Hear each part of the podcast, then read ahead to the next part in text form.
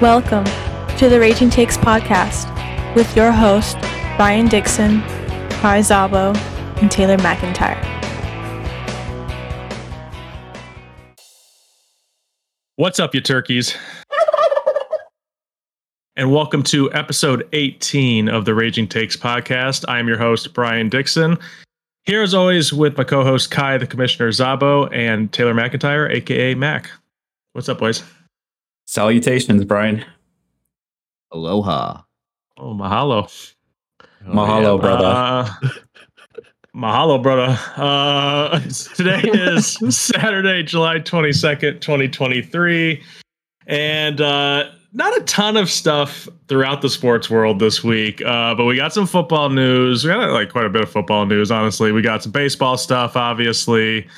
And later on, we're going to talk about the docu- the Netflix docu series Quarterback that was released last week. We've all watched it, and uh, we got some stuff to say. So let's, of course, start with the NFL. And the big news this week was the running back fiasco that's going on. Josh Jacobs and Saquon Barkley do not reach deals. Both are expected to skip training camp and perhaps even longer. And then Tony Pollard as well did not reach a deal with the Cowboys, but he's expected to play on the franchise tag this season. Uh, this opens up a bigger conversation that we can get to in a second. But what did you guys think about any of these moves or all of them, Kai? Uh, yeah, I mean, it's just, it's like we we've been talking about this the past few episodes with the whole age of the running back dying and stuff. It just uh, seems like uh, they don't want to give long term commitments to these guys, you know, after they go through seasons of uh, wear and tear, you know. It makes sense, but it it's definitely sucks for the running back position. It's like eventually, is like anyone going to want to be a running back anymore in the future? Yeah, that's a good point. It's going to be hard to like get parents to like coerce their sons to play running back, I think, in like the smaller leagues and the Pee Wee leagues and stuff like that. Cause it's like you're not going to get paid and you're going to get beat to shit too. And you're probably going to be retired and crippled by the time you're like 31, which is, you know, it's, it's, it's definitely a problem. Mac, what do you think? Super surprising, man. It's like, especially, you know, I own Josh Jacobs in a dynasty league, helped me win that league last year. It's incredible that they just can't. I mean, Raiders are kind of cash poor anyway, so they say, right? But it's like you gotta pay. He carried that offense even with Davante Adams there, so that one was super surprising. Saquon has been nothing but consistent when healthy. I don't I don't really understand those two. I do understand Tony Pollard playing on his franchise tag because he probably feels like he has something to prove a little bit still still yeah. To that fr- uh, franchise for whatever reason. I think he's shown plenty, but I kind of get that one right. So, yeah, it's uh, like you guys said, the age of the running back is in a predicament. I I agree with what you said about Pollard too. I I I don't think he's at the same level uh, yeah. in statue at Jacobs and and uh, uh, stature. I meant uh, that Jacobs and Barkley are at right now in the NFL. So I also understand why Pollard would play. Uh, I think he's doing himself a disservice if he didn't play this year. Uh, the other two, I think, can get away with it, but at the same time, is this a dead end no matter how long you hold out? Too, uh, I, I, I understand more so with the Giants than the Raiders. The Raiders have a lot more. Hole- Neither team are amazing, obviously, but the Giants did make the playoffs last year. The Raiders have more holes on both sides of the ball you need difference makers, right? On offense, you already have one of the best receivers in football. One of the best running backs in football would help your your team a lot this year. But they now subscribe to almost like a Patriots way type of thing, where their GM and their head coach come from the New England Patriots uh, point of view. And when was the last time the Patriots paid a running back? You know, so it's like I I just don't think that McDaniels and uh, uh, the I think Ziegler I think is the name. I don't think they have any interest in paying Josh Jacobs, and I honestly have no idea how this is going to resolve itself. Yeah, it's yeah, Just, go ahead. Sorry, go ahead, Kai. No, you go ahead. No, it's just like I was, you know, obviously we've been we've been thinking and talking about this a lot, and it's you know, to me, I think about what the running back position actually does on the field they're supposed to block like a tight end or a lineman. They're supposed to catch the ball like a wide receiver, and they run the damn ball. It's like, what the hell are we doing where we ended up in this uh, state of mind where the running back is not as valuable as everybody else? It's crazy. And also, I mean, Go ahead, guy. I'm sorry. I was just going to say it also comes down to just like the the trajectory we've seen in years past. You know, we're seeing a lot more teams like get a lot of success without having like a superstar running back or like a franchise running back per se. I mean, the Chiefs won last year with a seventh round rookie and Jerick McKinnon. So, I mean, the running back by committee is taking the league by storm right now. Do with that what you will. Is this a coincidence or not? Like, do we actually believe that you're better off without a, a, a star running back? I think it depends it on the situation. League.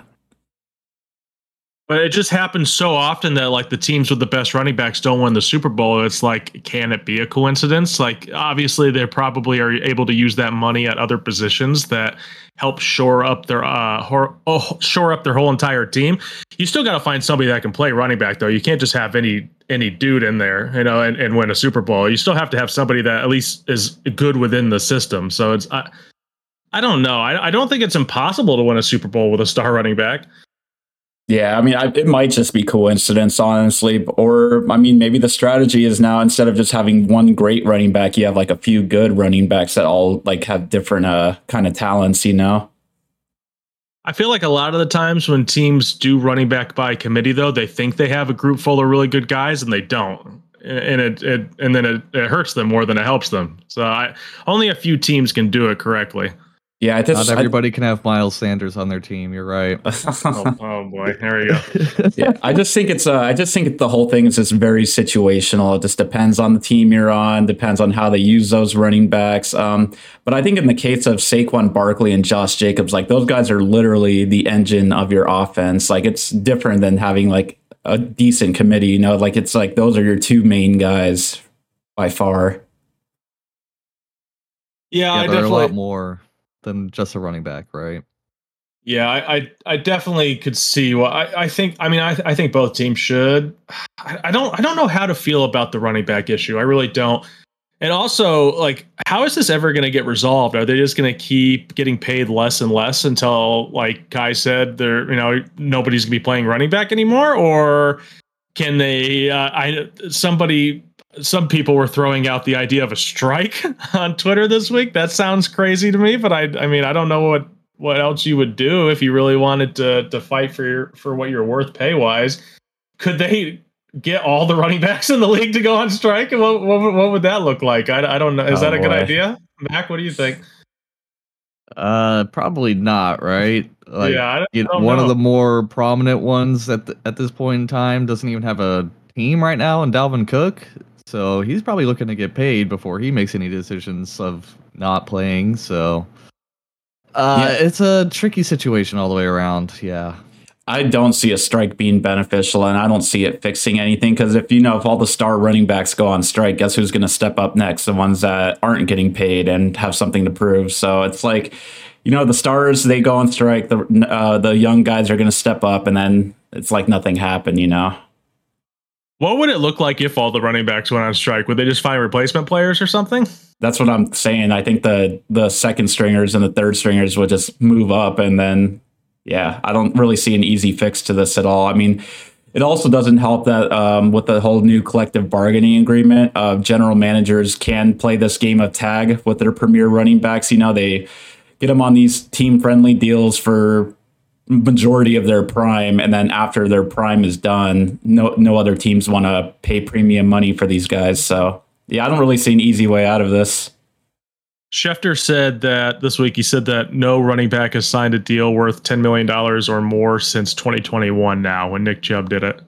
20, 10 million a year. So whoa yeah, a couple years now. Doesn't look like it's going to happen again anytime soon. I don't. I, who, who's the next running back that gets paid no matter what? I mean, Josh Jacobs just had one of the best years you possibly could for a running back in today's age, and even he and on a bad team, a team that needs talent, and he's still not even getting paid. So who is the next running back that gets paid? I don't even know. Maybe uh, Bijan. If yeah, he, Bijan if, Robinson, maybe. If, yeah, if he pans out, I guess. That's a long ways away. It's like yeah, it's like the formula, like Kai, you know, mentioned. It's you draft a a decent, good running back, and then play out his whole rookie contract, which is cheap, and then you just draft another one, and just mm-hmm. like it's a vicious cycle. Yeah, because it's but, such a it's such a short position. It's like such a short term position in terms of like uh how much like tread you have on the tires, and by the time you're through with that rookie deal, you're already so worn out from a few years of play most of the time. Knowing that strategy though is it's kind of odd still to pick a running back in the first round, no matter how good it, good they are. So it's like if the Falcons draft Bijan Robinson in the first round, it's like, oh, we're only going to have him for four years, and then we're just going to let him walk. It's like, well, what the, what the fuck is the point then? I mean, it's like that's that's also situational too, because just as you said with Nick Chubb, he was the last highest paid running back. I mean, clearly he's been on the Browns his whole career and they see the value in him being a run heavy offense. So I mean, he's one of the few that have like stuck with his team and got a long term contract. So all right, yeah. Uh, you guys got anything else on the on the running back issue before we move on? I, I got a couple of tweets actually to bring up. Um, so Derrick Henry he tweeted out this week. At this point, just take the running position out the game. Then the ones that want to be great and work as hard as they can to give their all to an organization just seems like it don't even matter. I'm with every running back that's fighting to get what they deserve. Uh, and then Le'Veon Bell had a string of interesting tweets. Uh, I'll read them out here. Uh, the first one Disney, a long time ago, 1998, taught me a valuable lesson about sticking together. Go watch A Bug's Life. It'll put in perspective the running back market. The running backs are the ants. I'm Flick, the inventive ant. I took all the damage from the grasshoppers, owners. At the time, no one could see my vision or what I was standing for, but all I was doing was just preparing to go against the grasshopper slash owners. Wow. but as a lone inventive ant slash running back, I obviously couldn't beat the grasshopper slash owners alone. Exclamation point emoji, exclamation point emoji. In 2017 and 2018, I was the lone ant. I was Flick. It was literally only me. Fast forward six years later, now you have multiple ants trying to join the fight against the grasshoppers. It's still not enough though, because at the end of the day, we're just ants in the grand scheme of things. We're just ants. But seriously, disregard everything I said though, if you haven't seen a bug's life or don't remember, because none of this will make sense at all. But if you know, you know. 100 emoji. And I'm definitely not trying to stir anything up or have anyone mad at me. I am just saying that's all. So please don't come at me.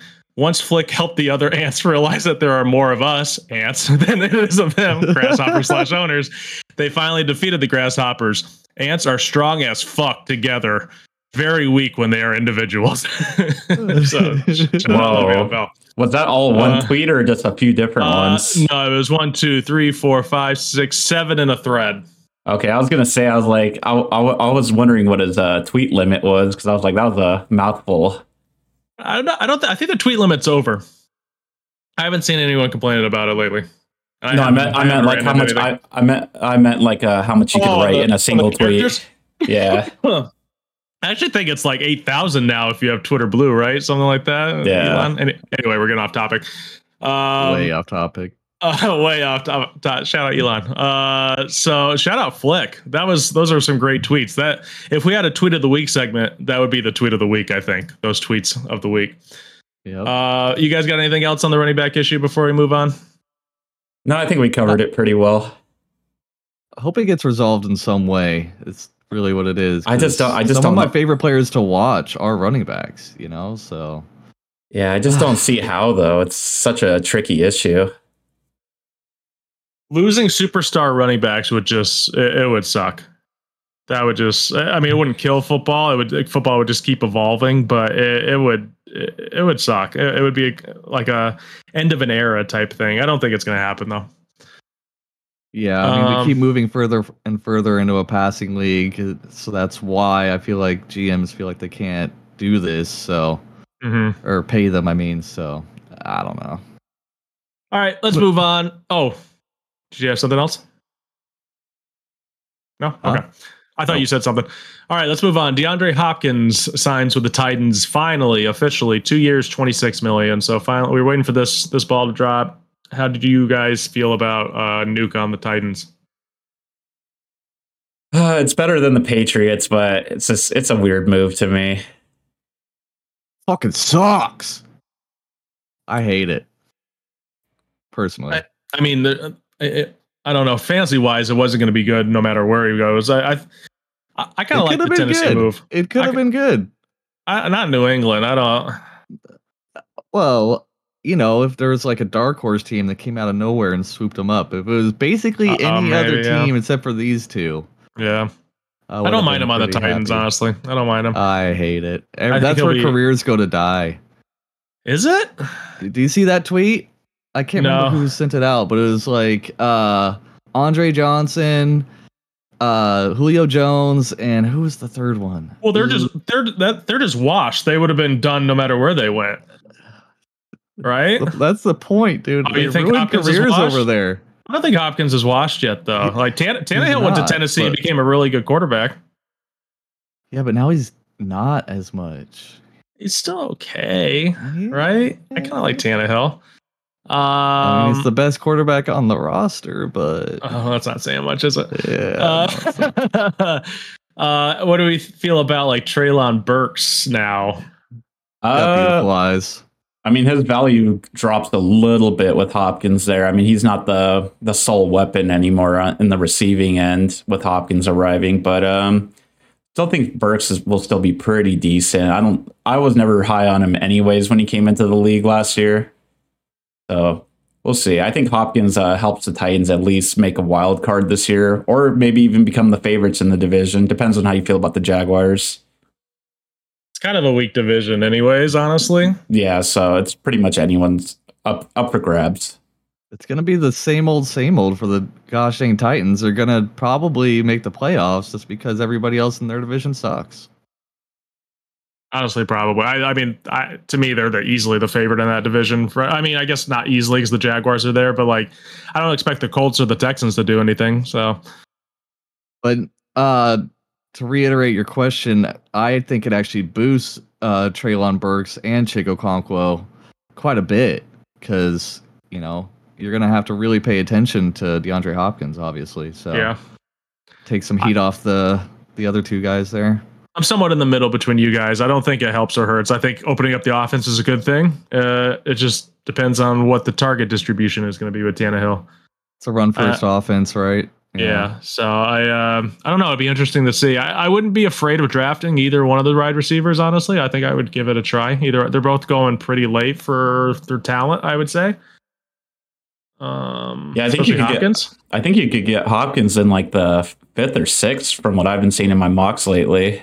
Yeah, and I, I don't think he's going to move up. I think that was basically just because he didn't have a job, but I don't think he's going to move up much now that he's on the Titans. So I would could take a chance some, on Hopkins. Yeah, could be a sneaky good pick. Yeah, he's gonna end up in like the fourth or so. I yeah, think. he'll he'll definitely. The ADP it's not even August sure. yet. Yeah, I agree with you. I agree with you for sure. Um. Okay, let's move on.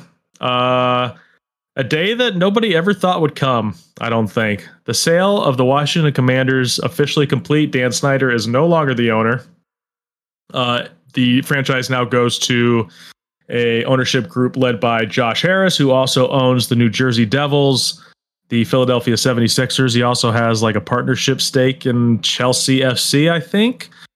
Um, Dang, he rich, rich. Yeah, there's also I can't remember the other guy's name. I think it's Walls, I think, and or Wales, and then Magic Johnson as well. Or those are like the big three. Uh, this ownership group. So, kind of kind of weird to see Magic Johnson uh, being the owner of the the Commanders. Uh, just kind of a weird sight. Definitely not not a negative vibe to it. I think Magic Johnson's pretty cool.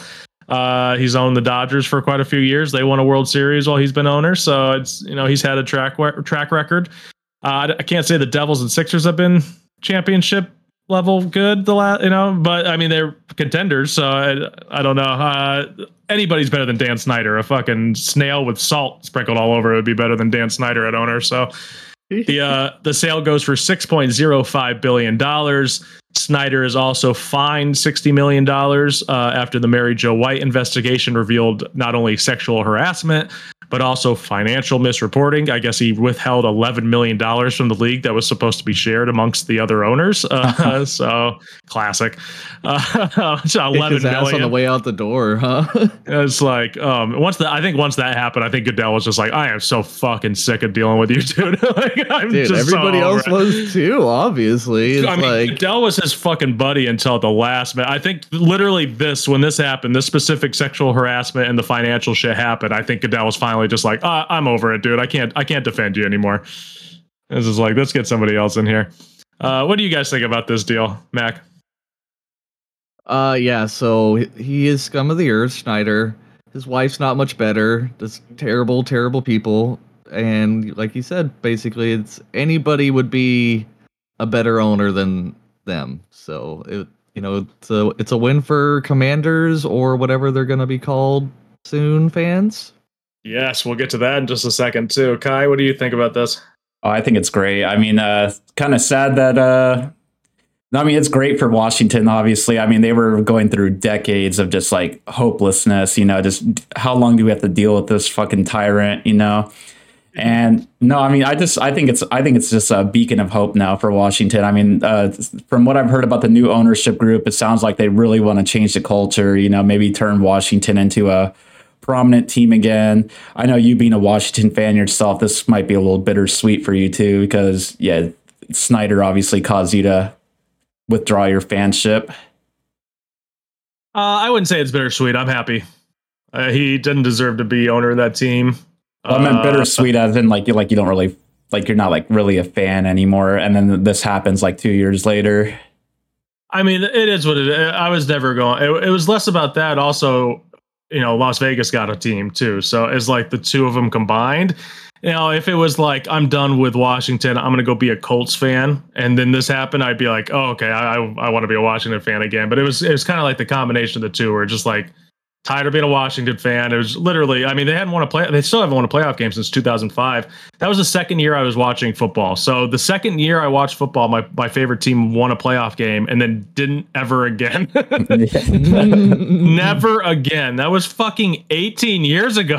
I yeah. never saw another playoff win. So it's like, I know the Raiders are much better, but it's more about Las Vegas than than anything Daniel Snyder related. But yeah, it, he did. It, I mean, him specifically did hurt my love of football, and I think still has damaged it a little bit. It's just it's it's hard not being able to root for a good team year after year after year after year. Just going into the season knowing that any hope that you have is false hope it sucks, dude. It, it, it, makes the sport not fun because you're waiting.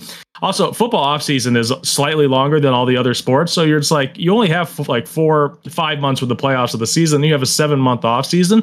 So if you're not making the playoffs, you have an eight month off season. So you wait eight months for your favorite team to play, and then they get on the field and they're fucking terrible. And then you wait weeks out, you know, the whole entire week to go watch another fucking terrible football game. It's not fun. I mean, I I think that a lot of Washington fans probably feel the same exact way it was not fun to watch football the last 20 years. So I think it still damaged my my fan. I think I'm still scarred a little bit. Well, now there's reason to hope again. So congratulations, Washington. And it was honestly a pretty clean divorce too, from what I've heard. Very smooth uh, transition. Yeah, as smooth as it could possibly be with that guy, I guess. Yeah. Can we uh can we do a pineapple?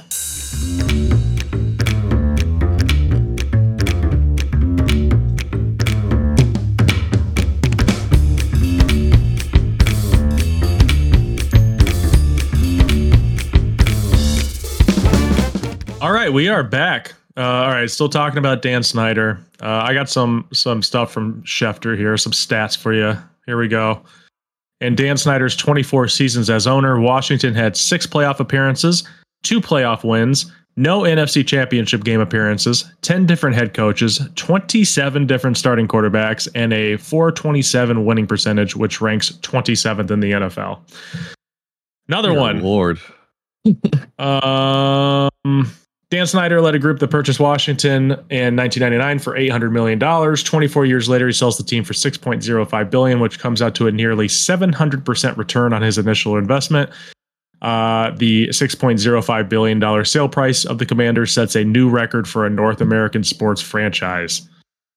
Hmm. So, um, yeah, I, I, I guess uh, you fucking run a franchise into the ground, do a couple sexual harassments and uh, and some shady financial dealings with the NFL, and your reward is six billion dollars. So, uh, I mean, the six mil- sixty million dollar fine was fucking nothing. Yeah, so, pretty it's a drop in the bucket for that. Yeah, he has general weight, uh, general wealth for his great, great, great, great, great, a lot of greats grandchildren. That's incredible. Yeah, yeah he got his investment and ran.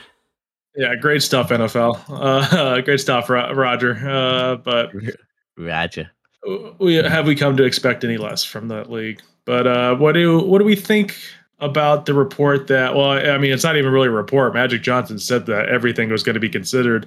Do you think they're going to change the name again? I would love it. I mean, you're the person to ask though, Brian, because like Kai mentioned, you were the previous fan. Do you think that it needs to happen? Needs to happen? No, yeah, it doesn't. It, it doesn't much? need to happen. Should it happen? I think so. I think Commanders is a dog shit name, and if you're like even an inkling unhappy about it, it might as well because it's like, what do you want to? Uh, that's like the last thing that Dan Snyder did as owner, besides the financial misreportings, was change the name to the Commanders. So it's like you could just fucking axe his whole entire history from the team, change it one more time, and then you really start fresh. You know, and I I love it. I feel like the attitude I get from Commanders fans that I still follow on Twitter is that people either hate the name or they're just like, who cares about the name type of thing. I don't think anyone loves the name. So I don't know. Maybe find a way to get a better name. I don't know. I, I feel like a lot of a lot of the uh, better ones that fans want are probably trademarked, which is probably what led to the Commanders in the first place. But uh, the guy who ran the name change, uh, Jason Wright, a former running back in the NFL, he is their you know uh, you know CEO or president or I don't I don't know his exact title he was the person that was in charge of the of the rebranding. So is he want going to want to do like a full year and a half to two year rebrand again after he just did that exact same thing? So if I had like gun to my head, if I had to predict whether they're going to change the name or not, I don't think they will. Uh, should they? Yes. Yeah. Well, I think they should. Yeah. Why not? Kai, what do you have? Do you have an opinion about this? Yeah. No, I think they absolutely should change the name. You know, like new owner, new me. They should just wash out all the stains left by Dan Snyder. So I think, yeah, exactly. So I, I, I think they should change the name. Absolutely. what, kind of, what kind of stains are you talking about? oh, got know. love juice on the couch, dude. Yeah. yeah gonna, the Gonna blacklight that office. The yeah. love juice, the brown stains, all of it. The brown, brown stains. God damn. skin marks, dude. I, I, would, Snyder, I would, you dog. I would, I would want to remind all the fans that Dan Snyder was never here. Honestly, I'm with you. Just deep clean that whole entire fucking facility. Yeah. Get all the get all the fucking curses out, dude. No Start more ping fresh. pong tables.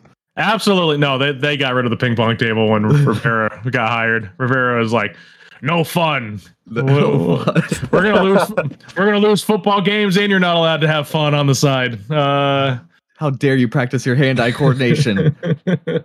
At the time, I thought it was a good move, but then you got to win games if you're going to do that. You know, like i am pretty sure oh, Jake yeah. Gruden was winning more games than Ron Rivera, so it's like uh, I don't know. Maybe the ping pong table wasn't the issue here, Ron, but um, yeah, I don't know. Do you guys have like a specific name you would want them to change it to? Do you have one picked out? I my my favorite was always Red Wolves. I I, I think I think there's a trademark issue with Wolves specifically. I think probably the Timberwolves. Uh, I think that was probably the trouble they ran into that because I felt like that was probably the overwhelming fan favorite was Red Wolves, at least from the the what I saw on Twitter. Uh, so that's that's personally my pick. Uh, do you guys have one? I, I kind of like Red Wolves. I feel like it needs to have red in it. Why? I'm just curious. I I I, I liked. I have no issue with them changing the name originally, but I still want the same feel to it. You know, so like red wolves, red tail. You know, like I just want like a two syllable word with red in it. I just want it to sound like the old name without it being offensive. Okay, I, I think that's fair. You know, like Guardians and Indians sound sound pretty similar. I Guardians has grown on me for that specific reason that it sounds like Indians. They they kept the uniforms the same and the name was changed by a couple of letters. Right. Okay. Um personally, I don't know. I feel like they should kind of play into the area that they play in, something a little a little patriotic perhaps. I, That's kind of what Commanders anything. is though. It's it's like military stuff. True. I don't know. I, I don't have a specific name picked out. I wish I did. It's it's a tough one. I'm not gonna lie. Smitty wanted some... uh Smitty always wanted Washington Walruses, so that can be your your uh, your name. the, the, the Washington Narwhals. There we go. Oh, I kind of like that too. that, that, that, rolls uh, off the tongue well. Do you guys uh, ever see that uh, Aziz Ansari show, uh, Master of None, on Netflix? Uh, snippets. There's a there's a Redskins joke in there uh, where he's he's the some guy wants to change the name to the Washington breadsticks, and but it's just but it's like a picture of like of mozzarella sticks. it's, it's a you gotta watch it. It's a funny joke, but um, all right. I think that's all we have to say about Dan Snyder. Uh, we will now move on to a couple of signings this week. Uh, Evan Engram, first off, three years, $41 million deal with the Jaguars, $24 million guaranteed. I feel like all three of us are Evan Engram fans. So let's talk about this. Kai, what do you think about this signing? Uh, well, yes, being a Evan Engram owner in my dynasty league, I thought it was the perfect signing for the Jaguars to make. He had a pretty good season with them last year. He's a big part of their passing game, and yeah, he just really helps that team out on all levels. I like how you brag about that as if Mac and I weren't like the forefathers of owning Evan Engram in that league. That is same, same, very same league that you're talking about. Mac owned him first, and then I stole him from Mac, and then you stole him from me. So it's like a nice little train well, we no, got going actually, with Evan Engram. Mac drafted him. He traded him to me, and then he got traded back to Mac somehow. Or I think I released him, and Mac got him again. traded him oh, to so you. This is a this is a big old twist. This is like a big old spaghetti bowl right now. yeah. Uh, oh yeah, because that was in the ESPN league. So who was the who's the wide receiver that just went to Pittsburgh? Why is his name escaping me? Uh, Allen Robinson. On the Rams. Allen Robinson. That was part so of we did that trade. straight up, right? And that was after he tore his ACL on the Jaguars and then Evan Engram had the crazy rookie season. Yeah, so it was actually kind of like a decently big trade at the time. He's been passed around for sure. Oh, he's a slut. Yeah. uh, I, have always liked Evan Engram. I like his receiving skills. Uh, I think he's big and fast. Uh, a little injury prone at times, but this is a really good deal for the Jaguars. I think he's slotted in well for that team. He's dependable for Trevor Lawrence. I'd I like the I th- deal. Yeah. I think all three of us would draft him this year in fantasy, correct? Uh, he's going pretty late, tight end wise, I would say. Yeah, I think he's one of those guys that you could draft later and he uh, really shoots above his eight initial ADP. So definitely one of those sneaky ones. Yeah, I agree. Oh, um, another signing here Alex Highsmith for the Steelers signs a four year, $68 million deal. Uh, last season, he had 14 and a half sacks and five forced fumbles. Really good player. Uh, we got any opinions about Alex Highsmith, Kai? Yeah, no, I think he's a great player. Yeah, he fits on and on that defense perfectly. Good to keep the continuity going. Steelers have a pretty decent defense too. I think he's going to help take him to the next level or be a part of it. 14 and a half sacks is really good. Oh, yeah, Mac, definitely. what do you think about this? Fucking incredible. Yeah. Uh I always liked his name because it's like I just imagine his forefathers were the Smiths but they're they got really stoned one day and they're like, we could be the Highsmiths, bro. Dude, this is like I mean, this is Smitty's name, only Highsmith. I never I never connected that together at all. Uh, I guess for football fans who have no idea who Smitty is, it could be the high version of Alex Smith, the quarterback. Also true. this is literally like a Viking name, like a, a Viking name, but you know, like an old school name, like an old school name. Uh, right. That just blew my fucking mind. That was crazy. Uh, all right, uh, I'm gonna have to. I have to make an Alex Highsmith joke to Smitty at some point this this fantasy season. I have to do it. I'm writing that down. Siri, remind me. Dude, he could be Team Highsmith. Dude, Team Highsmith. I, t- or if he's losing, he could be Team Lowsmith. Ooh, we're getting we're getting too we're getting too low. tangled. We're getting too tangled in the in the in the, in the weeds here. Uh, next. Weed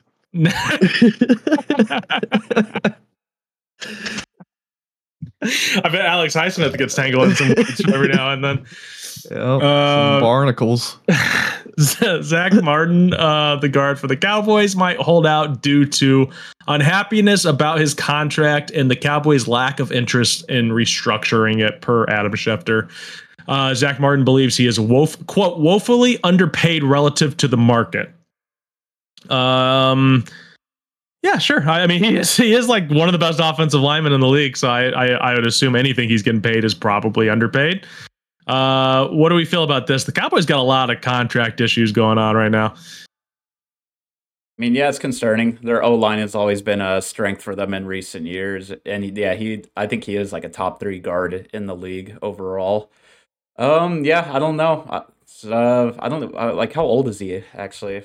Think we should look that. Uh, I would guess like late twenties, maybe. I I don't know actually. I feel like he's been on the team for a minute. He, ha- he has Yeah. been there for a long Oh, yeah. time. I mean, He's he's 32. I mean, 32, yeah.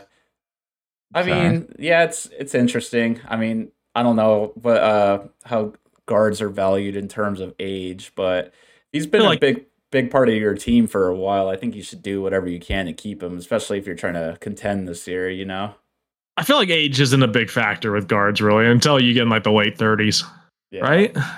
I, I don't. showed that for sure. I th- I think once you hit like 36, 37, maybe you start thinking about it. But I think if you sign the Martin to like a four or five year deal, I think that's perfectly fine and probably a smart move, honestly. Um, next up, Jordan Addison, uh, cited for speed and reckless driving after going 140 and a 55. I mean, that's only that's only 85, right? That's, Who that's hasn't still- gone no 85 over? just Uh, kidding. no. Just kidding. What? Uh, just kidding. Uh, went 140 and a 55 shortly after 3 a.m. Thursday morning. Uh, obviously, nobody was injured, but dude, that's dangerous as fuck. Like, uh, so let's see, a 55. 55 is probably a freeway, right? Yeah, Uh, oh, yeah, there was a is clip. Oh, was there? I didn't see it. Yeah, of him getting pulled over. Yeah, it's a wide open middle of the night I assume in Minnesota, right? I assume. Minnesota. Uh, I Minnesota? assume they're Uh, in camp right now, right? Yeah. So Yeah, I think so. Yeah. So, I mean, after 3 a.m. too, I'm sure he was out partying or whatnot too. So, I, I didn't hear if if he had like a high BAC or anything like that. Did you? Uh, There's no. I didn't No, hear the was- word there- alcohol or anything. yeah. There was no mention of alcohol or anything. I Which is think so. So you're just a so you're just a nut job. You're just going fucking 85 for sport. Well, yeah, Wow. I think he's uh he's probably realized he's got to be at practice in a couple hours. He's like, I should probably get my It's like, ass got- home really I gotta quick. get home now. Um, it's like, what, what were you doing out past 3 a.m. if you weren't partying? I mean, he's he's a he's a young guy, so yeah. I mean, he was probably. I guess he could have been at like a girl's house, maybe or something. I don't. I, possible. yeah. yeah, I don't Oh, know. he's Har- fine. yeah, I, I, I feel like some of these young guys got to learn from like Henry Ruggs's mistake that he Sure. made. Uh, like this could have easily been part two of that. 140 is crazy. Uh, Yeah, I mean, we've all been kids before. I've gone way over the speed limit before, thinking I, you know, was, you know, just young and tough and invincible and shit like that. But I've never even came close to hitting 140. I don't First even think off, my I car could do I, that. Yeah, I, just, I don't think I've ever driven a car that could reach 140. So, um, I think my was car rumor true that it was a Lambo? I, I didn't see. Was it a Lambo? I heard it- that, but that's I, what it, that's what it said. Yeah. Okay, so uh, well, I yeah. mean, I- I where did he get a Lambo from? Anyways, he's on a rookie contract. Uh, I think you could afford a Lambo. You get some, put some money down on a down payment for a Lambo on a rookie contract. No, Uh, yeah, possibly. Actually, now coming to think about it, I, I mean, it's, I wouldn't say it's the smartest thing to do with your money on a rookie contract, but you could do it if you so please. I think. yeah.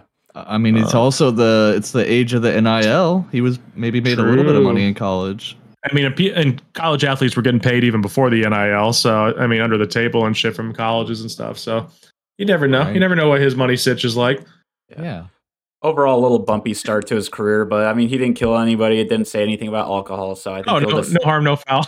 yeah. So I, I, I- I think he'll, I think he'll learn from this and just be like, all right, I got to be careful. So yeah, I hope so. Uh, I mean, kids, kids are kids. You know, it is what it is. But at the same time, it's super fucking dangerous. So I'm glad nobody got hurt. Hopefully, he learns from his mistakes, and hopefully, this doesn't happen again. So, uh, next up, uh, a Jags associate strength coach, Kevin Maxon, comes out as gay. It is the first publicly out male coach in American sports history uh, at, that we know of, at least. Um, uh, yeah, I, I I don't know this this person at all. I had never heard his name before this happened, but good for him. He said he just said that he was sick of hiding who he actually was, and he you know, wanted to wanted to come out and show who he was. He has a boyfriend. I think him and his boyfriend have been dating for a couple of years. Seem like a lovely couple. So good for him. Some fine fellers. hmm Uh, next up, Ravens sign Melvin Gordon to a one-year, $3.1 million deal, as well as Kyle Van Noy. Uh, it was also reported that J.K. Dobbins will be on the PUP for at least the time being. And also, uh, not doesn't sound like too big of a deal, but Rashod Bateman did not report to training camp. But it seems injury related though, and the coaches seem to expect him back sooner rather than later. So I don't think that's too much to worry about. But what do we think about Melvin Gordon coming in, and what do we think that means about J.K. Dobbins going on the PUP, Mac? I think it's a snoozer all the way around. I okay. think J.K. is going to be just fine in time for the season, and it's a chance that Melvin Gordon is just a camp body. Three three million dollars. Yeah, that's a that's a that's a lot of money for a camp body. Yeah, he's washed. I don't believe him anymore. He is washed for sure. I, I just don't think I don't think it'll be a camp body situation. I, I, I would say if Dobbins is good to go to start the season, it'll probably be Dobbins, Gordon, Gus Edwards, probably. But there's also Justice Hill there. Wait, yeah. so is three million guaranteed? I don't think it's guaranteed, but it's like three million still a lot, though, right? It, it is. You still have, you still have to you pay don't have to, if, uh, you still have to pay that off if you cut them. No, I don't think so. Actually, I don't think that's how it works. I'm really Am bad with financial shit in sports. I have no idea. I, th- I think you do, but I, I, I have honestly have no idea. Once finance stuff go, starts coming up in sports talk, my eyes glaze over. I have no fucking idea what happens with the rules and shit for different sports leagues. Uh, well, it just seems like a lot I know of money there's to be able to go. Okay, no, we don't want to. We don't want to pay you anymore. Right. So I know there's game checks, so they get paid on a weekly basis, sort mm-hmm. of. So I think you actually have to play games to actually fulfill the contract out and get all of that money. So let me, uh, Siri, remind me to call Melvin Gordon's lawyer slash agent. We'll we'll get yeah. to the bottom of this before next episode. Yeah, I'm kind of with Mac on this one though. I think he is just a camp body. I really see it more as an uphill battle for him to beat out uh, Gus Edwards and Justice Hill to stay in that running back room. I mean, we don't say, think we don't think Melvin Gordon's better than Justice Hill. I mean, I just think they like the the familiarity. Like Justice Hill and uh, Gus Edwards know the system already in and out. They've been there for a few years, and I don't know. Yeah, Melvin Gordon's on the older side it's yeah, I think it's an uphill battle for them to mm-hmm. make the roster unless they decide to start the year with four running backs, especially with their injury luck. So I'm going to go out on a limb here. I'm going to say one, this is not a camp body situation. I think Melvin Gordon will be on the roster this year.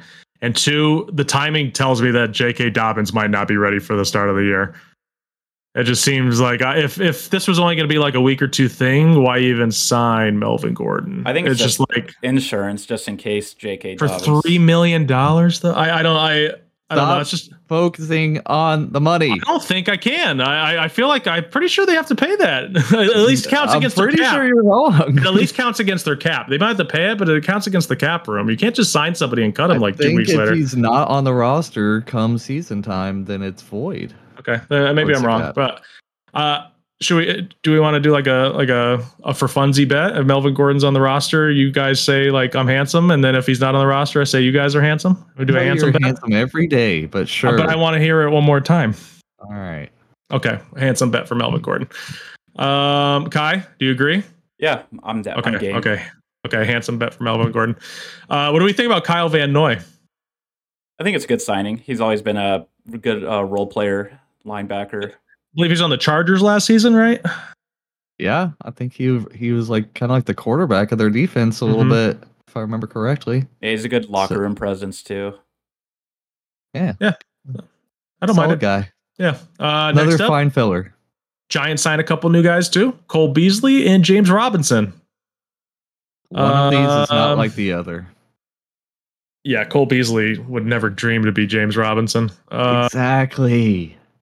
Uh, I, I love James Robinson, but I don't think Jim I, Rob. This is a camp body. I think I don't think James Robinson will make the Giants roster. So for uh, I I, I kind of like the guy. I don't know. I thought he was good in the first few weeks last year, but it seems like no team thinks he's good. So I think I, I think he's insurance in case uh, Saquon doesn't play for some reason. We got to remember James true. Robinson. He's he's pretty young still. I mean, it's funny that we. It's like when we talk about him, I feel like he's older, but he's like twenty four. I was to say he's only like 24, I think. Yeah, yeah, It's, it's crazy. That one injury really screwed him up, and maybe he just wasn't as good as we think he was. Uh, you know, from like a fantasy stand up uh, point of view from the first season that he was playing. But uh, yeah, he's 24 years old. uh, he will be 25 August 9th, actually, though. So yeah, yeah I, I mean, don't know. In theory, this is tough good for him. Sorry. No, go ahead. Uh, it's pretty tough for him that Breece Hall went down. He goes to the Jets, and he still doesn't really get to play on the Jets last season. So feels bad, yeah, man. They traded him for basically no reason whatsoever. I mean, he was like he didn't even dress for a couple of games. I would say like half the games he was a Jet. So I don't know. And then the Cole Beasley signing is just funny because it's just it's another slot receiver that the Giants signed. Like if you look at their whole wide receiver room, it's like all slot receivers. It's like what the hell are we running over here? Yeah, that is kind of goofy, isn't it? Yeah, I mean, like I look at their roster, I don't even see like a true like alpha wide receiver on it. It's crazy. Uh, I wouldn't call him a, true. I wouldn't call him an alpha, but Darius Slayton's not bad. Ship Sterling Shepard too. Yeah, but they're but they're all like smaller guys though too. I'm I meant like alpha as in like a big guy, you know. Uh, so you're yeah, they need a they need a DK Metcalf situation going on there for Daniel Jones. That'd be nice. Um, yeah, that would actually be nice. Probably would help that situation out a lot. Actually, I, I, they just have a bunch of like okay receivers. No, no really good one, but uh, Sterling Shepard and Darius Slayton aren't aren't bad. That rookie um, Jalin Hyatt, I don't know if he's gonna work out. Honestly, no. he just seems so tiny, dude. It's also Wan'Dale Robinson too, right? He showed some flashes last year. He did look good last year. Yeah, so. he did. I like him. yeah. Next up, Marcus Peters will visit the Raiders on Monday. Uh, been hearing whispers about this all off season. Uh, he visited them before a couple of months back. Uh, I fully expect this to get done, and uh, the Raiders need a cornerback, so I, I, think that this would be a really good move. Uh, he's definitely not the player he once was, but I think that he could definitely give them some meaningful snaps for sure. Yeah, I like the move as well too. If he does go there, love it. Oh, he's been ball hawk type of guy. Uh, Raiders need secondary help big time, so yeah, I think that's a good one. Uh, next up, Jets trade Denzel Mims in a seventh rounder to the Lions for a conditional sixth rounder. He had 11 catches for 186 yards last season. Is this anything, Kai? I've always liked Denzel Mims' talent. I mean, I I definitely followed him out of college. I think I drafted him in my dynasty league too, but then dropped him, of course, because he wasn't really getting any play time. I don't know if it was just the situation that he was on with the Jets, but now he's going to a better offense on the Lions. Um, I don't know where he might fit in though. Maybe he comes out as like the third or fourth option, especially with Jameson Williams on suspension. So we'll have to see. This is a wait and see situation though. But I, I do like the talent. I think he's got some potential. Back.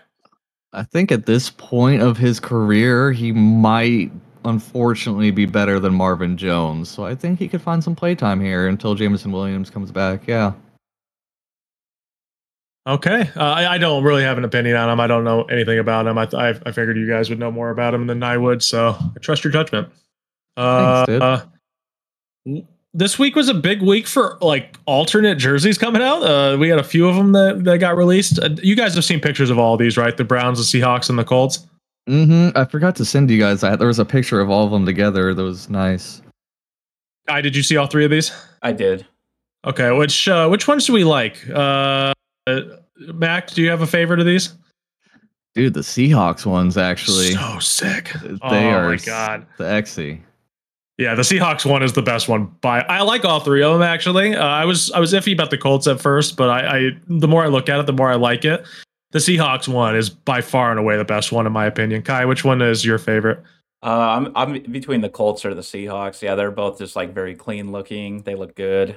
Yeah. What do you like about the Colts one? Oh, I just like I just like the the color blue that they use, just like how clean it looks. It's like a, it's got like a like a cool I don't know what to call it design pattern something. It's not just like like solid blue. There's like a design to it, which is really cool. It's not it's not like an overcomplicated design. It's just just a design on it. The blue's cool. The black helmet is cool. I'm not a huge black helmet guy. I think I, I, unless you have black in your color scheme, I just don't think it makes much sense. I actually think these look pretty cool. The more and more I look at them. And then the Browns one with the white helmet, that was pretty clean. That's a clean look. Yeah. Oh yeah, it looks great. I really I, like that one. It's I would never like want the, them to switch to that helmet full time, but as an alternate jersey, that that's really cool. No, for sure. Uh, it's kind of same vibes as the other Ohio team, the Bengals white jerseys that, that they released. It's mm. got a similar vibe and feel, right? Good call. Yeah, good call on that one. Uh, so personally, I'm going to rank them.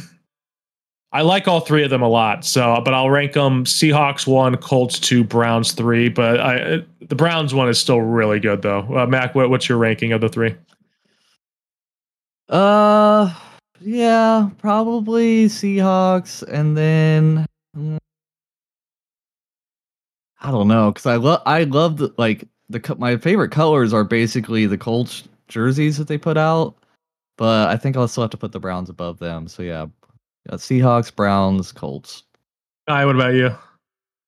I'm gonna say Colts, Seahawks, Browns, but I do like all of them. Mm, I like it. I like it. Uh, all right, one last little news and note for the NFL. Leonard Fournette works out for the Patriots. Uh, is this anything, Mac?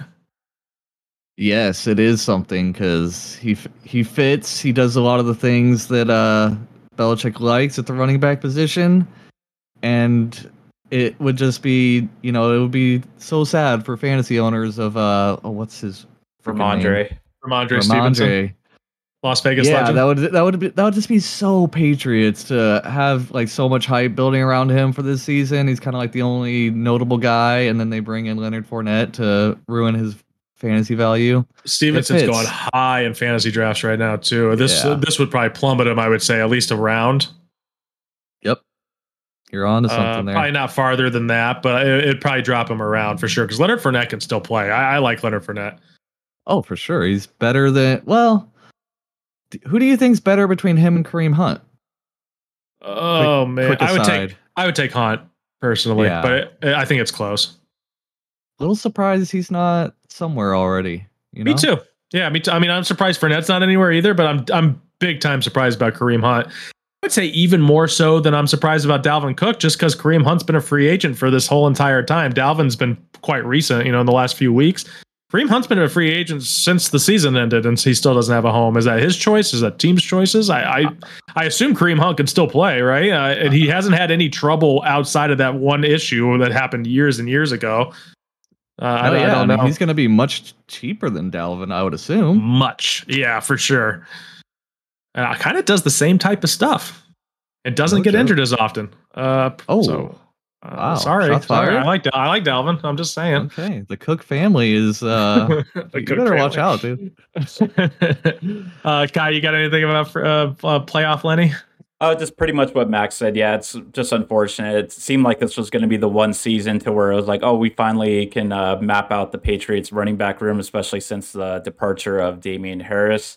But now if Leonard Fournette comes in, it's going to be the same old bullshit. It's like, which uh, running back do I start this week? You know, guy's a big Pierre Strong guy too, so he's he's heartbroken. Yes, we oui, we. Oui. uh, all right, let's let's move on to the baseball to the baseball. Uh, the baseball. The the biggest news of the week, honestly, has nothing to do with any baseball players. Uh, Jeff Passan fractured vertebra. A tree fell on him.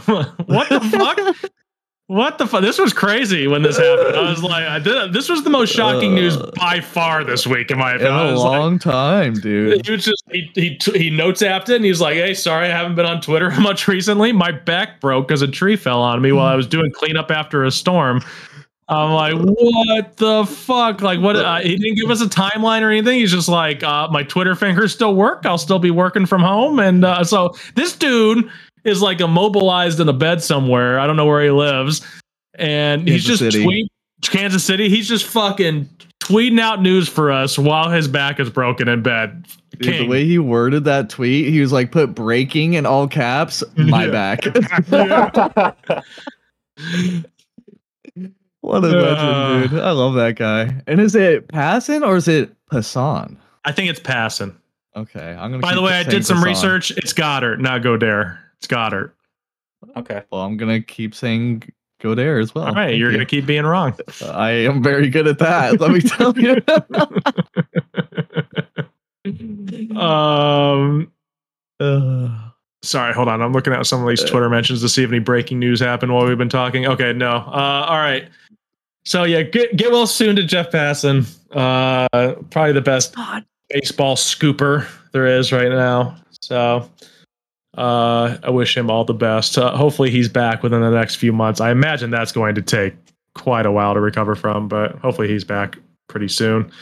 Uh, next thing I wanted to talk about in baseball, there was an offensive outpour on Tuesday night. I'm not sure if you guys saw this or not. Let me just go down the list of scores that happened on Tuesday night. Guardians beat the Pirates 10 to 1. Dodgers beat the O's 10 to 3. Giants beat the Reds 11 to 10. The Mets beat the White Sox 11 to 10. The Diamondbacks beat the the uh, the Braves 16 to 13. Cubs beat the Nats 17 to 3. Royals over the Tigers 11 to 10, Twins over the Mariners 10 to 2, and then there's an honorable mention the Padres beat the Blue Jays 9 to 1. What the fuck happened on Tuesday night? I think the Yankees scored one run that night. yeah, wasn't the whole entire league is scoring 8, 9, 10, 11, 17 runs and the Yankees got like one. Wasn't that like uh, a, a, record for that night? Like it was like the most like runs scored in a single night of baseball or something like that. I didn't hear that, but I would guess it must be right. That's so many it's runs. up there at least. Yeah, it's got to be. be up there. Like 17, 17? to three. oh my god. Uh, I mean, like three eleven to ten games. That's kind of crazy. Um, I don't, I don't think we have much to talk about this. I just it's something to know. It's just like an offensive outpour, and then of course I have my Yankee group chat. I just mentioned that the Yankees only scored like one run that night. The Yankee group chat was going wild. It's like half the league has scored twenty runs, and we can't even get two runs. like, oh lord, it's not fun right now in baseball land for Brian. But uh, good for the sport though to have this many runs. I, I think, I think if teams scored this much more often, I think more people would watch. Not that's not necessarily what I want, but uh, yeah, I think that that's good for the sport. I think when they score more runs, Let's put those pitchers in their place. You know?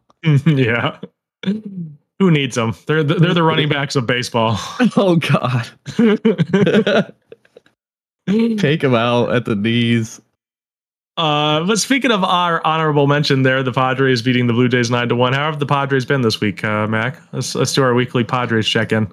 Oh gosh, they're they're they're sucking me back in, Brian. Man, they keep doing it. They just every like every time I think I'm out, they pull me back in.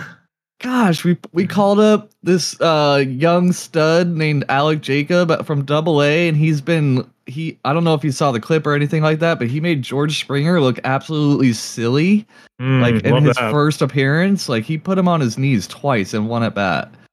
Like really badly too. George Springer's uh, a very good hitter. he's a very good hitter. Yeah, was, yeah it's it, that was what the the announcer said too. He's like he just put uh like a champion on his knees twice yeah. and one at bat. It's a crazy. premier center fielder, yeah. So yeah, he's got a real funky delivery. I don't know if you know Kai, Kai would know, but we have this guy named T- Tim Hill who's a lefty. He's a you know a submariner. Yeah, and he kind of does the, he kind of does the same thing from the other side. So it's kind of mm-hmm. cool. He like really whips his arm. It looks like it hurts when he throws. So anyway, kind of gushing over him. Padres look back. Uh, Juan Soto homer twice yesterday, which was the difference in the game. We won five four against Detroit. Uh, play again here in about two hours um, yeah, like I said, they're sucking me back in, looking like. Uh, apparently, there's rumors that Preller is telling people that we're going to be buyers instead of sellers. It's like, gosh dang it, dude. I, mean, I don't know what to playing, think. The way they're playing right now, I'm, I'm still ten back though. Uh, do you know what they're back in the wild card? It's like seven and a half. I think. Seven and a half. So, I mean, it's it's happened before. Weirder things have happened, but yeah, I, I, I, the Padres are just like the Yankees right now. Which is, I have no fucking idea what the right move is, whether to buy or sell. I, I could see either of them being the right move. I, I, I have no idea. It's, it's so hard to fucking tell sometimes when your team is just straight up middle of the road, especially when you're middle of the road and you have superstar talent too. It's just like uh, we have Tatis and Machado and Bogaerts and Soto, and we're gonna be sellers. So it's like uh, it, it's it almost makes you want to be buyers no matter what the standings look like when you have that type of talent on your team. Dude, and the two guys that are like the most notable trade pieces as far as, you know, uh Snell and Hader, they they have both come out separately and say that they want to stay on the Padres until the end of the season at least and make a run at it. So it's mm-hmm. like really tugging at the heartstrings, dude. Like they obviously seem to want to win together, so it's it's tough, dude. I don't envy Preller's position at all in this. There's still seven back of third place in the NL West too. So I like you have a you have a mountain to climb just to get to third place in the division. Yeah, it's not exactly shaken out like we thought pre in the the preseason there. Um, Kai, do you got anything to add about the Padres? I know you'd be watching sometimes too. Yeah, pretty much. I mean, Max pretty much covered it pretty well. I mean, you know, they're just doing the whole on-off thing again. I mean, they're looking good at times, and then yeah, I don't know. I, I do I do think they're going to be much better in the second half of the year overall. I just hope that it'll be enough to maybe put them in a wild card spot. What about let's go over to you then, Kai. What about the Angels? What did the Angels do this week? Uh, so the Angels are currently on a four-game winning streak. They swept the Yankees, and then they won last night versus the Pirates. Shohei Ohtani did pitch last night. Um, he gave up back-to-back homers though, and but, four total, didn't he? Yeah, four total homers. Two, two to Henry Davis. One the Ji-Man Choi, and one to who was the other one? Oh, it's Suwinski. Ji-Man ah. Choi, all-time Yankee killer.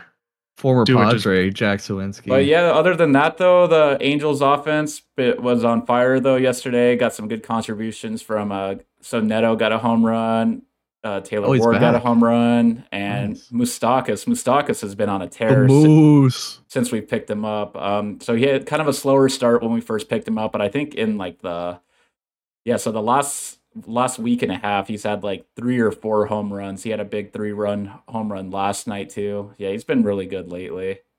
I saw somebody on Twitter last night call him Malibu Mike. I want to change that nickname to oh. Malibu Moose. Malibu, Malibu Moose is so much the Malibu yeah. Moose. The Malibu Moose, dude. Uh, what yeah, sound does a moose make? But yeah, other than that though, uh, moose. Shohei Ohtani recently, I guess, did an interview with the Angels. They were kind of like talking about his whole like trade deadline thing apparently he's not really too focused on getting traded right now. He's focused on. Oh, he's, he said in the interview with the team that he wasn't interested in. He wasn't focused on being traded. No, he said that did not cross my mind at all. Obviously, I'm part of the Angels at this moment. I feel like we're with the decent, interview with the team. Yeah, I feel like we're in a decent spot to make a playoff run, so I just try not to really think about that. So it's kind of a tough situation because there's 11 days left till the trade deadline. It's like if you gotta if you're gonna make a move, you gotta do it now. But then now it's like with the Angels doing this whole thing again, where they go on a big win streak, give some hope. I know it's really going. It's like it's like a seesaw right now. This whole situation. These Southern uh, California teams, it just keeps sucking us back in, dude. Yeah. I don't. I don't really know what's going to happen. I don't know if they're just going to take the risk of trying to make the playoffs, and then if they don't, mm. Shohei might leave after the season, and we get nothing back for it. It's it's it's crazy to think about right now. Mm. I could be wrong. By my by my math, it seems like you guys are about like two and a half games out of a wild card spot, maybe. Yeah, so I mean, we're definitely in contention. yeah. math, so it's it's it's really risky because, like I said, I I think if we don't make the playoffs, Shohei's leaving in free agency and we get nothing out of it. So it's tough. I don't know what I don't know what's the best move here. Let me see if I look up the wild card stuff real quick here. Um, LA is currently four out of a wild card spot. That's doable. Yeah. Very doable. Um it's tough. It's very tough. I mean, they like I said, they look good. I mean, Angels hit with the best of them. I mean, they're always a really run uh, like high run scoring team. It's just we give up a lot too, specifically through the the relieving department. It's always really bad. Our relievers. Yeah, um, it's tough to fill. All right, let's get to the Yankees real quick. Uh, they actually won today beat the Royals. I mean, the it's the Royals. They have it. They're on now a two game winning streak. Woo. after getting swept by the Angels, two game winning streak. Uh, they're at 52 and 47, so it's like their the record isn't awful. Uh, I mean, it's not great, but it's not awful at the same time. They're not in last place anymore in the in the division, but they're still eight back of the O's and Rays, who are currently tied uh, for the AL East lead. I believe they play today. So um, that'll be interesting. I, I, mean, the Rays went off to what a such a nice start, and then they just let the O's catch up to them. That the Rays have not been the same team the last month or so. Uh, I mean, they're four and six in their last ten. They're now at sixty-one and forty on the season. Uh, they're only a game above five hundred away from the Trop. Uh, are the Rays frauds? I guess we'll see. Uh, I'm personally, as somebody who's an enemy of both of these teams, I'm personally rooting for the O's to win the division. I think they're more fun than the Rays, and I uh, I actually hate the Rays. So that's another big reason Whoa. too. Uh, I, I I dislike the Orioles. I wouldn't say I hate them though. Uh, they're just too cool for me to hate yet. Yet. I like Adley Rutschman. He's, cool He's pretty guy. cool. Yeah, he seems pretty fucking cool. So the O's just have some swag to them, and they got great jerseys too. But uh, yeah, that's probably the premier series going on right now in baseball is the Orioles and the Rays. So uh, that'll be interesting to see what happens tonight. Uh, next up, Luis Arraez watch. Marlins lost six to one yesterday. Arraez went 0 for 3 with a walk. His average is now 376, getting very close to that Mendoza line where I was like below 370. We're out of Luis Arraez watch, so we're still on it for now. He's got a he's got a chance to get out of it next week, though. He might not be focusing on Luis Arraez uh, much more anymore. Uh, like I was just talking before, the O's took over first place in the AL East. The Rays got a got tied uh, the tie back. So uh, let's see who wins tonight. Let me let me see who the who won that one. Yeah, I think the I think the Rays won yesterday. But what was the score? Oh, they're actually going right now. It's top of the second, zero zero. Um, Friday, Rays O's. The Rays won three to nothing. The Orioles only had two hits yesterday, so uh, it'll be interesting to see who wins that game. That's the game I'm keeping a close eye on today. I would say. Uh, next up, Diamondbacks take two of three from the Braves. Uh, that's pretty big. The Braves have looked basically unstoppable the entire season. Uh, the Diamondbacks winning a series against them gives them confidence, and perhaps they, these two teams may face each other in the playoffs. So having a confidence over a series win, do not take that for granted, in my opinion.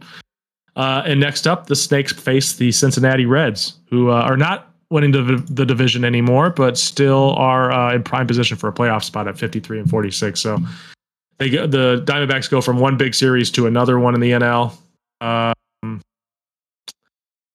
also, last night, Kyle Tucker three home runs against the A's. That guy can hit. Pretty good. Uh, you guys got anything else about baseball? Got any nuggets to throw in there? No, that's pretty much uh, it. No, yeah. Kyle Tucker, three home runs, dude. Uh, he's one of the more underrated Astros during this little championship run that they've window that they've been in for the last like six years.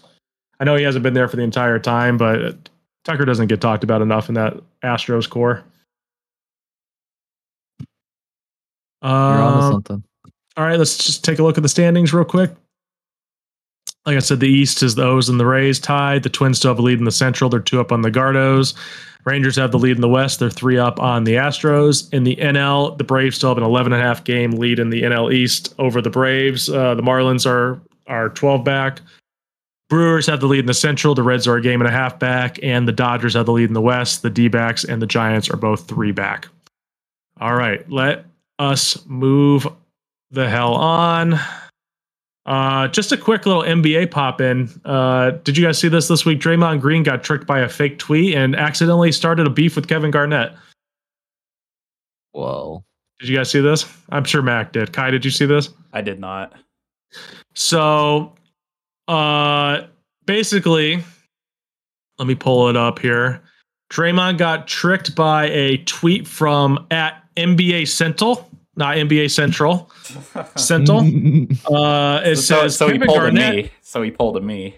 He pulled a you. Yeah, the, Eagle, the Eagles thing. Uh, it said Kevin Garnett calls out Draymond Green with a shocked emoji. And it says Draymond punching JP, Jordan Poole, is like a senior punching a freshman who's half his size and then walks around talking himself up as if he's like that. Come try me, Dre. Draymond just fucking saw red immediately. He's like, I tried you when I was a rookie, KG, and you started talking to yourself like I wasn't talking to you. What's that like? The freshman picking on a senior citizen that's double his size? And Garnett goes, That's a fake tweet. Quote NBA Centel at Elon Musk. Mm. See what the fuck is happening? Crying, laughing emoji, crying, laughing oh, emoji. Man. Fix it. So wow. good on Kevin Garnett for not like seeing this opportunity and just trying to bully Draymond. He was just kind of like, hey, it's a fake tweet, whatever. Uh, but yeah, Draymond was coming at him, dude. That is awesome. Yeah, he was. And then he's going to somebody else to distract from that. The like was it yesterday or something? Who was some it? This, I don't know. He's some guy that's been retired. Oh, I didn't see that. Yeah, he's trying to shift the blame away or whatever. Classic, classic.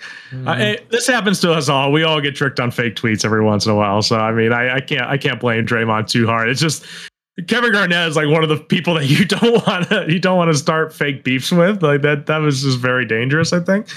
Um, maybe not like as dangerous as it would have been, I guess, if he was still playing in the NBA. Because Kevin Garnett's like an all-time trash talker. I don't know if you ever heard.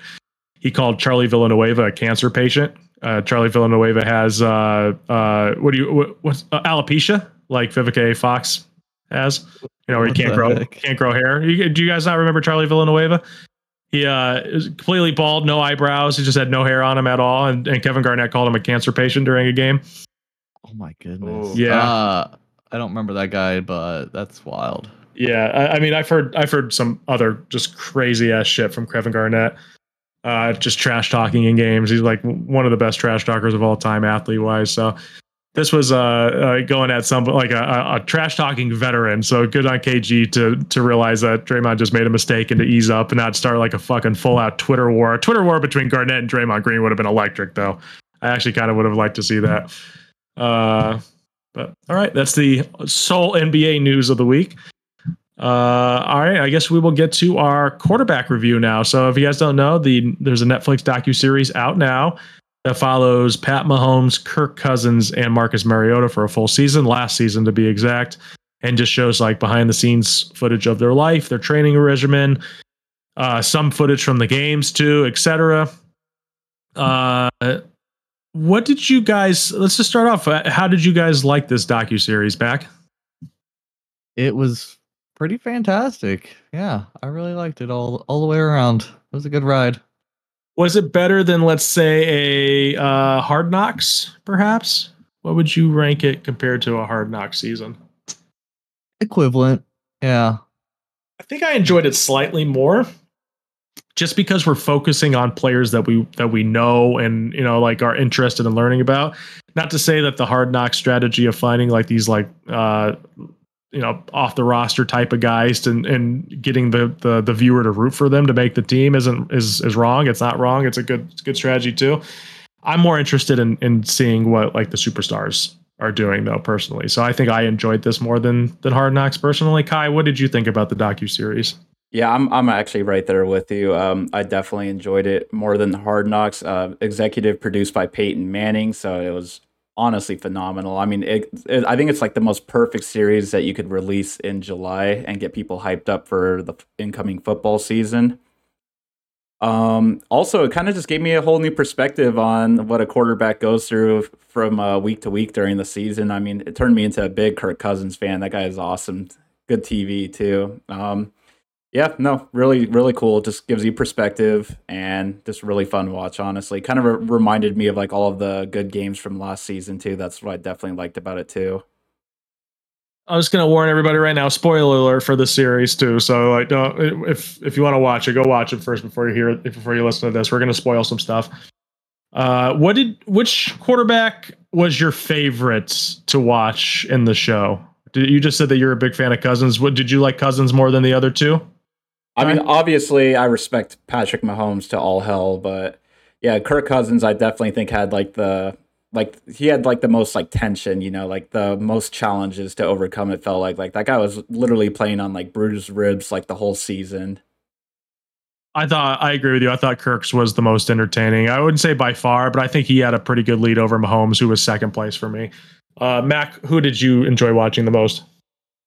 Yeah, definitely a, a Kirk stand after that series for sure.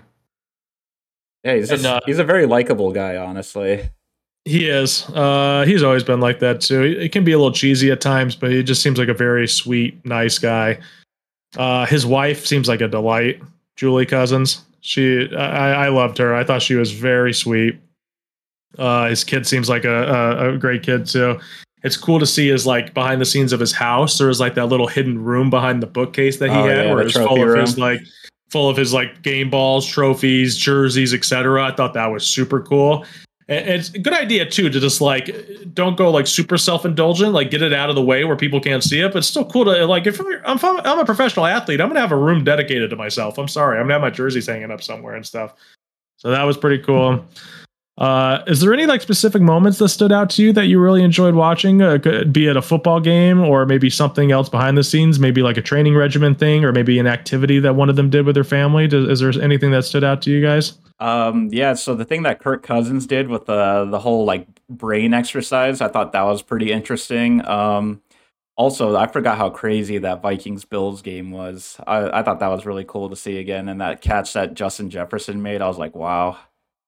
I forgot how crazy that game was too, and like I didn't forget about the Justin Jefferson catch, but it, I didn't expect it to come when we were watching the the that game. And when it came, I was like, "Oh my god! I fucking I forgot that that that moment was in this game. Like that was such a crazy at yeah. literally like one of the best catches of all time. It doesn't get nearly the credit like the OB uh, OBJ catch does against the Cowboys. It was on the same tier. It might have been even harder to catch that one because like the the defender had his hand on the ball too.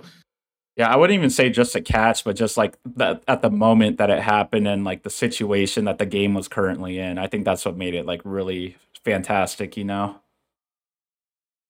Mac, did you have like a specific moment or anything that you enjoyed the most? Hmm. There were, I mean, there was a lot of good stuff. I have I a did, lot of notes here that I could go down to if you're looking for something. I mean, s- something that made me kind of chuckle. I mean, this is more like logistics thing or whatever, but I just loved the little blurb about how uh, Patrick Mahomes got the Airbnb. Like, was it three months ahead of time? Yeah, for, like he uh, knew he was going to be in the Super Bowl. I, I noticed that too, and I was like, did I hear him say that correctly?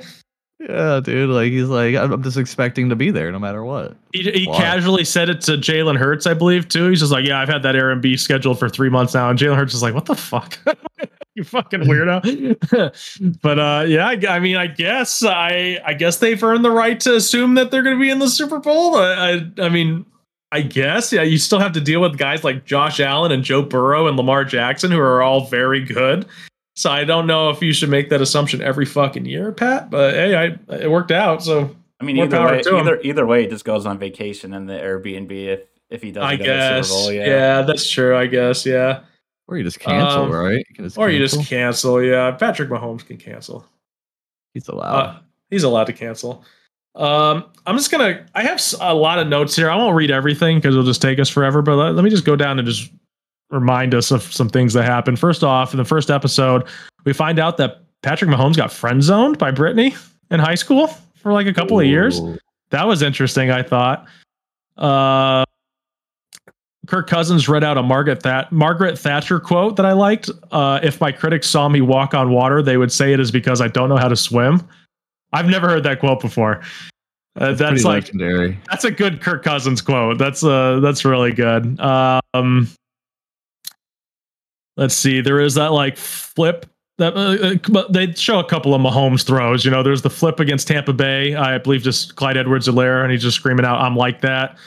Uh, Mahomes and Crosby have a showdown where they're like in each other's faces, and Crosby basically pokes the bear. The Raiders have a 17 to nothing lead. That's the infamous Davante Adams pushes a cameraman for no reason game, uh, Monday Night Football last season, and uh, I think the Raiders were up 17 to nothing, and then Crosby starts getting a little crazy, starts poking the bear a little bit, and then and then four Travis Kelce touchdowns later, the Chiefs win. Um, Mahomes never wanted to play football. He wanted to either play baseball or be a lawyer. Yeah, that was interesting. A lawyer. Um, personally, no offense to to Marcus Mariota, I thought his stuff was kind of boring. That was a little bit of a snooze fest. I mean, I see why they did it, but yeah, it's just. I did well, kind of feel bad for the whole no situation too. Yeah, like the whole situation with you know it's you know he gets replaced basically. They go with Desmond Ridder eventually, and you know he's just trying to, you know, he's got a newborn and all that, and I I, I kind of felt bad for him a little bit more than I did you know, the first time around when it was all happening. But yeah, his, his content overall was a little dry. I agree with you. Seems like a, uh, seems like a good guy though. Seems like a great guy. Yeah, it's just I think it, it hurts going up against Cousins and Mahomes because they have like I wouldn't say Cousins has a big personality, but he has a personality. You know, where it's like he he makes jokes, he's laughing a lot. He, you know, you don't hear you didn't hear much from Mariota other than just like very just like very calm cookie cutter type of stuff, you know. So I don't.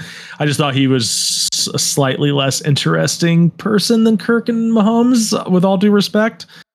Um, I, I, see why they did his story though. I mean, at the beginning of the season, you were you would think that it's like okay, maybe this will be another good comeback story, but it just didn't play out that way. Yeah, yeah.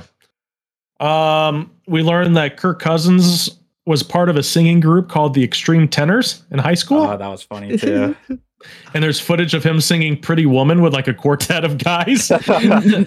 um, and he basically have a bad voice, dude. Yeah, he can sing, and he was basically like, uh, I remember when he brought that up or whatever, like when they first showed it, he's like, you know, more or less said it was like before my balls dropped is when I was able is the reason why I was able to sing that high.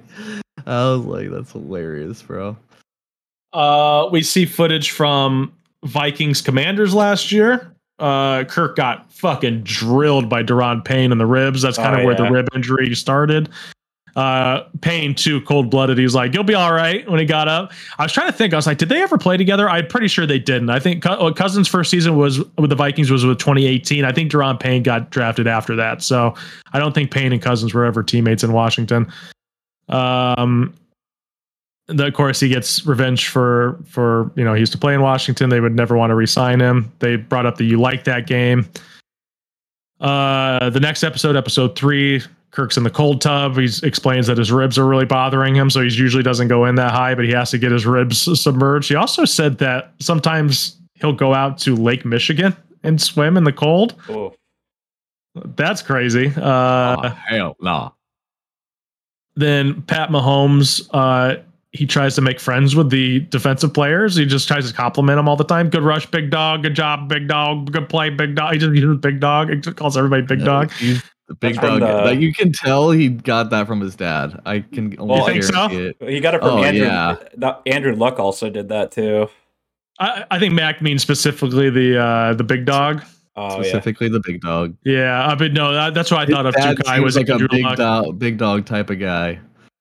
Yeah, Andrew Luck was very similar with that type of stuff where he's like, "Oh, good hit, buddy," you know, "Oh, good hit." And he still got freaking murdered. Mahomes, his his opinion is that if you if you say nice things to the defenders, they won't hate you and they won't finish hits as hard. And I'm like, that's pretty smart. I think. I, yeah. I don't think it'll work for everybody, but it'll work every once in a while. Save you some not, pain, probably. Not against Maxx Crosby. Apparently, they had a little no, tiff. Well, it seems like they're buddies. Like as soon as the game is over, they were like, "Oh, good job, man," yeah. or whatever. And they're so it's just like the heat of the moment type of stuff. And I think Mahomes oh, even sure. said he's like, "Oh, I like Max, but you know that was uncalled for or whatever." He punched him. when he punched him, so, hey, hey, dog, you can't be doing that. I can't do it, dog. Mahomes. dog. Hey, dog, you can't be doing that. I, I can't do it. Mahomes. Mahomes' voice is ridiculous. It's so funny. Yeah. Uh, let's see. There, we got the nugget that Mahomes says he's going to have a different hairstyle this upcoming season. Oh yeah, he did say that. Yeah, he said he doesn't want to have that. Like he's gonna be a dad soon. He was like, I don't, I don't want to have this hairstyle when I'm 40 or whatever. He said he said he can't have two kids and a mohawk, which I tend to disagree. I think his hair is cool. Yeah, I think when you're like a 25 year old millionaire, best quarterback on the planet, I think you can do whatever the fuck you want personally. But hey, uh, more power to you. It'll be interesting to see if he actually goes through and what hairstyle he goes with. Yeah, uh, I, honestly, I can't even imagine Mahomes with really short hair. So I guess we'll see like a short hair with like a like a like a tapered fade or something. I don't know. He's probably just gonna buzz it. Honestly, that's just buzz think. it completely. That'd be interesting, I guess. Yeah. We already saw that. I uh, I don't. Uh, yeah, I don't think so. Uh, there's the Chiefs Niners game. I thought this was interesting because he explains that most teams played two deep high or two high safeties against him. And the Niners were kind of bringing the safeties up close to the line of scrimmage. It tricked him on one play. He threw a pick to one of the safeties. I can't remember which one it was. And then after that, he's like, okay, I got you. And then like immediately afterwards, he hit Marquez Valdes Scantling, Scantling with a big pass, and the Chiefs ended up winning that game. Uh, he was like, "Oh, they don't know I watch tape. They don't know I watch tape." Your Mahomes accent is ridiculous. it's a good or bad. It's bad, right? it, it's, it uh, sounds good Southern, but yeah.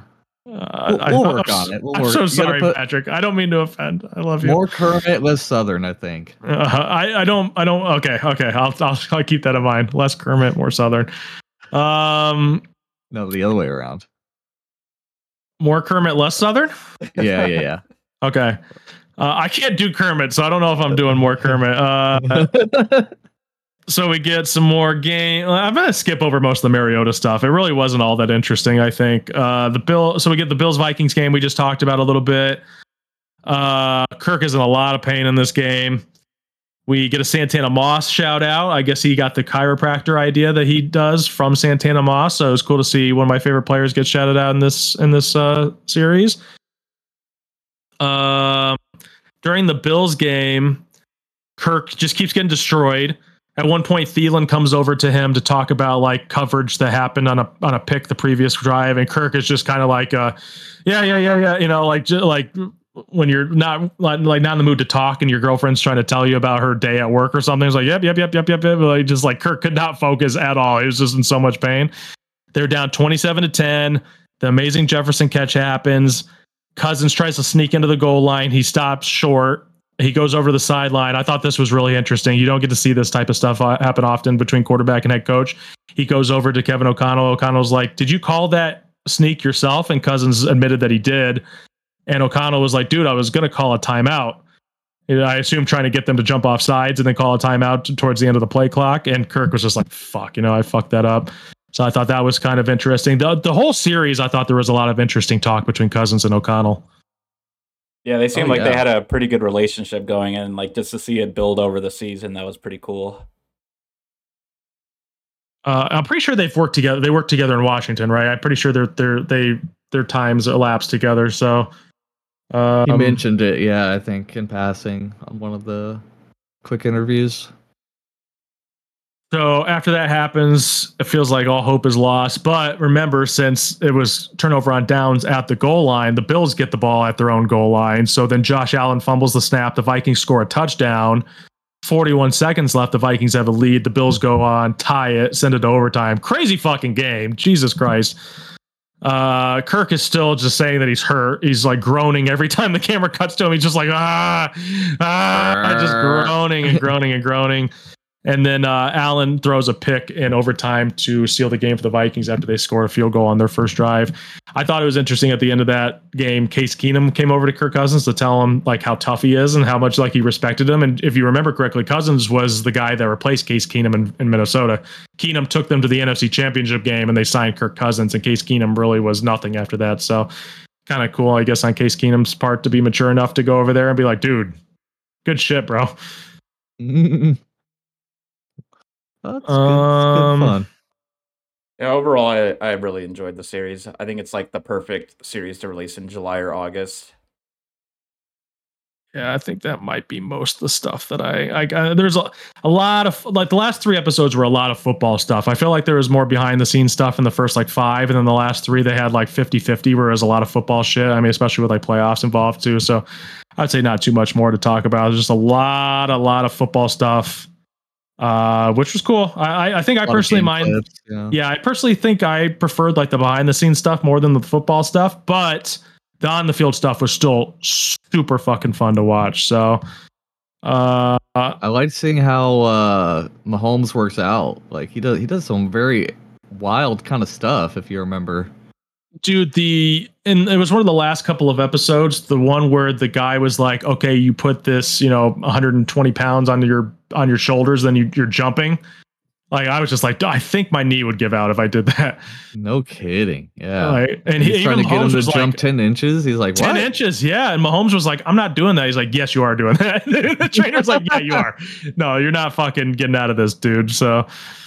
He's been working with them for a very long time now so they have that relationship um, did did you guys notice that they said Tuesday is a no football day for Cousins? I'd never heard that before.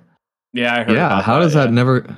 How did that never come out before? Like, like he said, even he's like, uh, probably a lot of other quarterbacks wouldn't get away with that, but good for him, dude. I agree. Good for him, especially because it seems like he's using that day for good. Th- you know, he's not like just like, oh, I need Tuesday off for my mental health, and he's just sitting there like smoking weed and playing video games. He's like, going out doing errands, spending time with his wife, spending time with his kid, going to the bookstore. it's funny to see Kirk Cousins in a, in a camera crew in a bookstore on a Tuesday and during football season. I thought that was kind of funny. Uh, when, like, the the chick that worked there is like explaining the deals, and he's like, "Oh hell yeah, yeah, yeah!" that made me laugh so hard. He's like, 50% off any book. She's like, any book with a sign on. He's like, oh, wow, hell yeah. Let's fucking go. All of his teammates are dying in practice, and he's at Barnes and Noble. Uh, yeah, so I thought I, I, I enjoyed that a lot. Kirk, Kirk was the star of this show, uh, in my opinion, for sure. Um, let me just see. There was one. There was a. Uh, this this will probably be funny for Kai. There was a moment during. Uh, it may have been the Giants playoff game. I can't. I actually don't. No, it was during the Colts game. It was Vikings Colts. It was the game that they went down thirty three to nothing. Oh yeah. Uh, he throws an interception in the first half, is when they're still losing by a million points and it's Jalen Reagor's fault. Jalen, he thought Jalen Reagor was going to sit still in the route. He started running right when Kirk threw it and went straight to like a linebacker. He's like, he just sitting there. He's just sitting there. I'm like, just fucking poor Jalen Reagor just cannot get out of his own way, dude. Yeah, um, he's pretty um, bad. He is very bad. Uh, they of course win that game, thirty-three nothing comeback. That's the biggest comeback in NFL history. That was cool to see the behind-the-scenes footage of that. Julie admitted that she almost took her their son home at halftime and was just like, "Oh well, he needs a nap and uh, get started on lunches and whatnot for the week or whatever." And she's like, "Good thing I fucking didn't."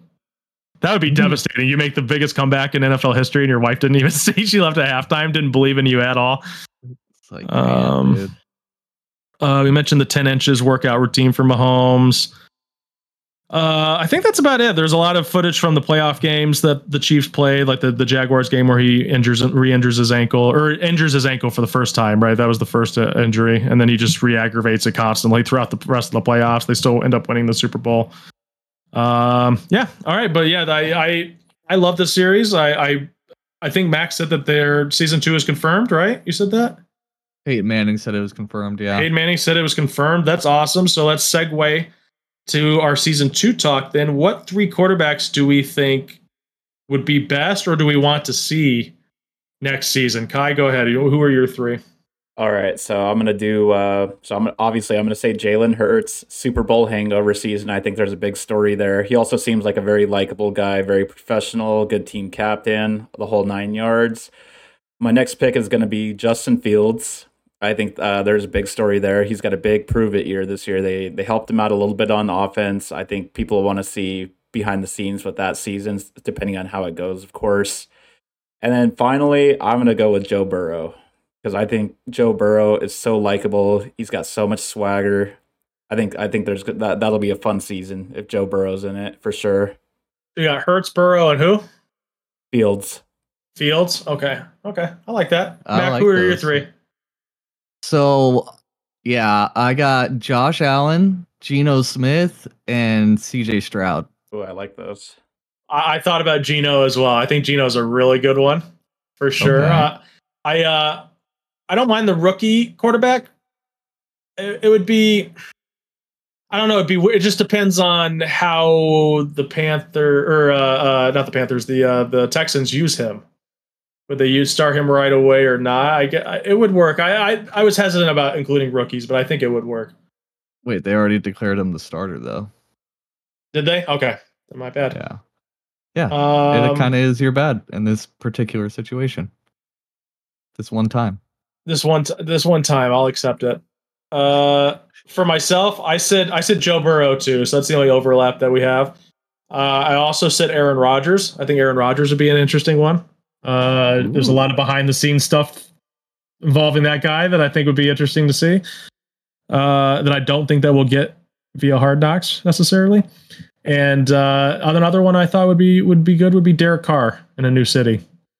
Oh, not bad. Yeah, not bad. So I, I had Rodgers, Burrow, Carr. So I wanted to do Rodgers as well, but I figured that one of us was going to pick Rodgers, so I, I I held off. Hard Knocks and that show is like somewhat unlikely. Is the only reason for me. And the only reason I, I thought about pick, him too.